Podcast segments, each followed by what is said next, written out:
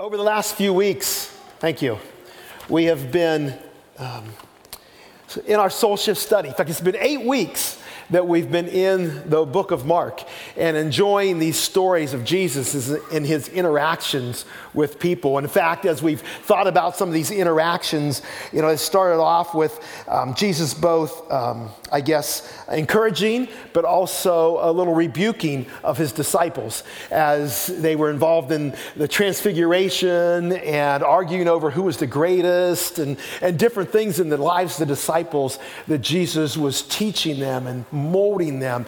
And then we see him also um, interacting with children. And then we see him interacting with a, a rich man, a man who he kind of encouraged to uh, part with his money who, who didn't really want to do that.